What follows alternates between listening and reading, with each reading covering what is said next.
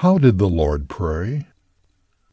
The Lord Jesus sought a lonely place, and there he prayed. How did he pray? The writer of the Epistle to the Hebrews allows us to catch a glimpse of how he prayed. He says, In the days of his flesh, Jesus offered up prayers and supplications with loud cries and tears to him who was able to save him from death, and he was heard for his godly fear. Hebrews chapter 5 verse 7.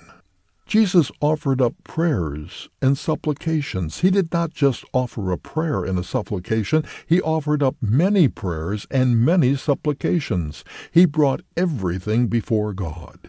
He begged God. He prayed aloud. He cried. He wept. He prayed as a desperate person. He was desperate. He did not take for granted that because he was doing the will of God, God was obliged to back him. God was under no obligation. He did not say that God would have to act in order to save his honor. God is under no obligation to save his honor. His honor is guaranteed regardless of what anyone does and regardless of what happens. The Lord Jesus knew that if he did not pray, God would not act.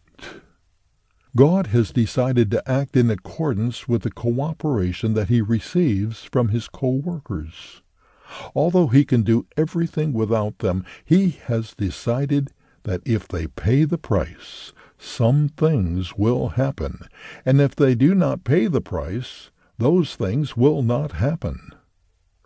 The Lord Jesus, knowing that in each miracle there was God's part, which man cannot do, and which God alone must do, and man's part which God will not do if man does not do it, decided that he must do that which he had to do, so that all that God wanted to happen would happen.